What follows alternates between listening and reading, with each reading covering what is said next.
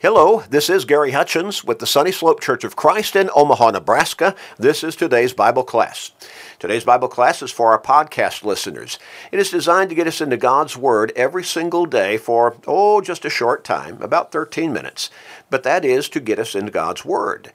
Since faith comes by hearing the Word of God, Romans 10 and verse 17, it is imperative that we become diligent students of God's Word. And through today's Bible class, we can stay strong in our faith and even grow in our faith because we're continuing to get into God's Word.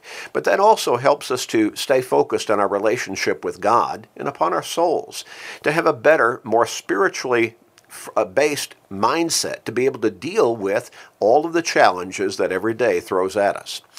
Well, you know people in your life, I'm sure, probably some within your own family, who need to change their thinking, the direction of their life. They need to start thinking about their relationship with God and their souls. Help them by sharing these short studies with them every day. You can do that easily through Facebook friends, text messages, maybe other technological means, but make up your mind and start sharing today with your family members, your friends, your work associates, your neighbors, literally with everybody you can. What a great blessing it would be for somebody if they could look back and say, you know, that person sharing those short studies with me helped me turn my life around and get me to heaven. But that will also be a great blessing for you. So make that commitment, make up your mind, and then follow through and start sharing today. We're going to begin a new line of thought, new line of study.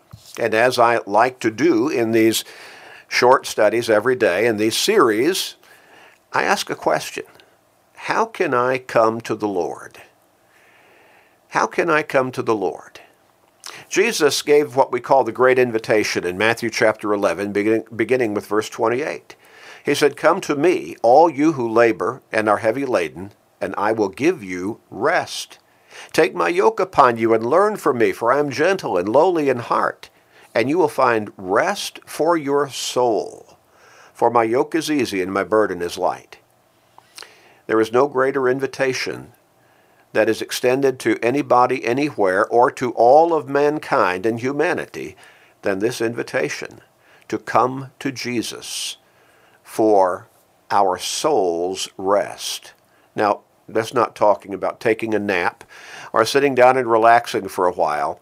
It's talking about our soul's salvation, the peace of God that comes by being with Him through Jesus Christ, our Lord and Savior coming to Him for forgiveness and salvation through our Lord, knowing that we can have confidence in His promise to give us eternal life. You know, the Apostle John wrote in 1 John chapter 5 and verse 13, I write these things to you who believe in the name of the Son of God, that you may know that you have eternal life, and that you may continue to believe in the name of the Son of God. Now, that's the kind of rest that Jesus is talking about. We're filled with situations that promote anxiety in our lives on an ongoing basis. I mean, every day, basically. But the rest that Jesus offers us is the peace of God that comes from understanding, having confidence in, I'm walking with my Lord and Savior. He is my Savior. I have come to Him. His blood has cleansed me of the guilt of my sins, and I can have that rest, knowing that I'm assured of an eternal home with Him in heaven. Well, Jesus calls all people to come to Him.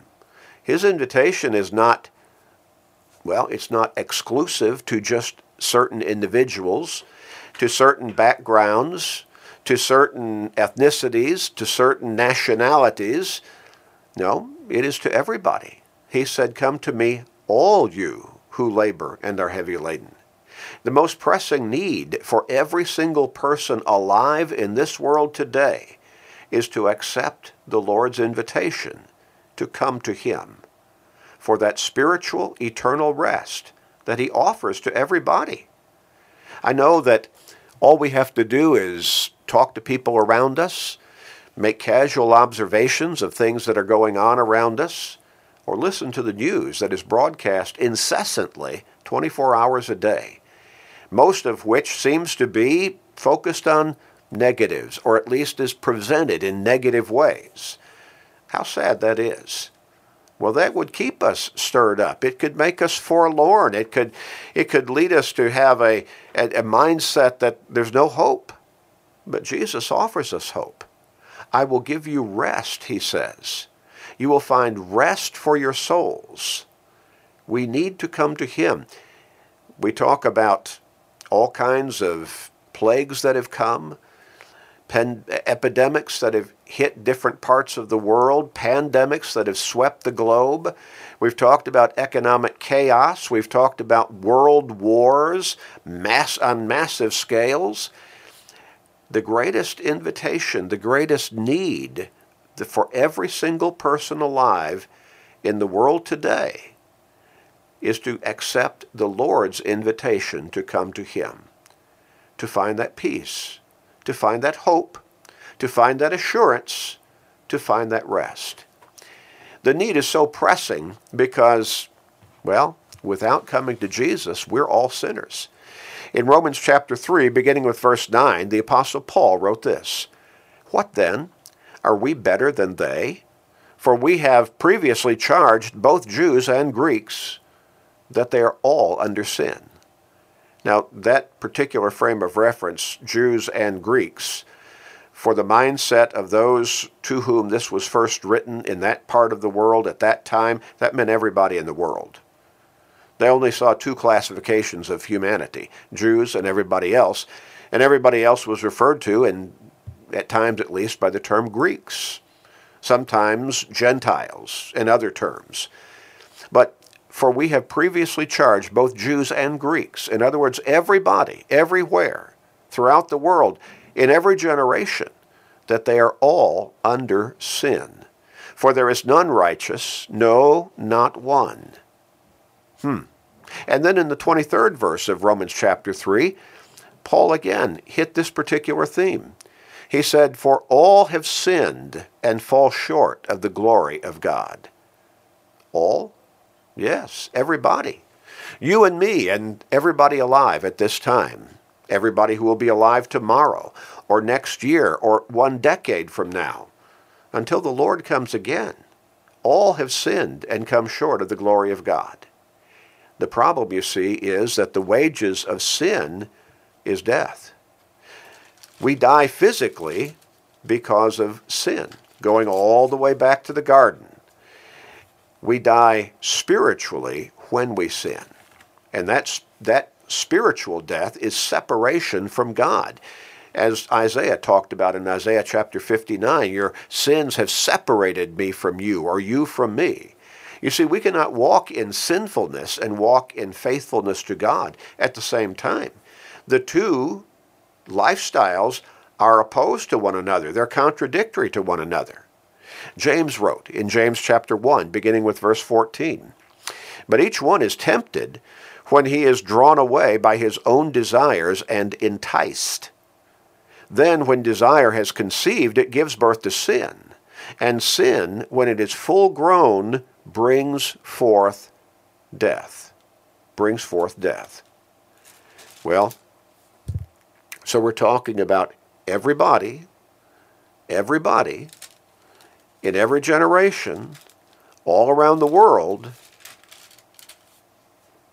guilty of sin without Christ, unless we come to God through Christ in His way. Jesus said that's why He came into this world. He came to be the Savior. And so that's why the great invitation come to me, all you who labor and are heavy laden, and I will give you rest. Come to me. Well, we need to accept that invitation because he is our only Savior. In Acts chapter 4 and verse 12, we read, Nor is there salvation in any other, for there is no other name under heaven given among men by which we must be saved.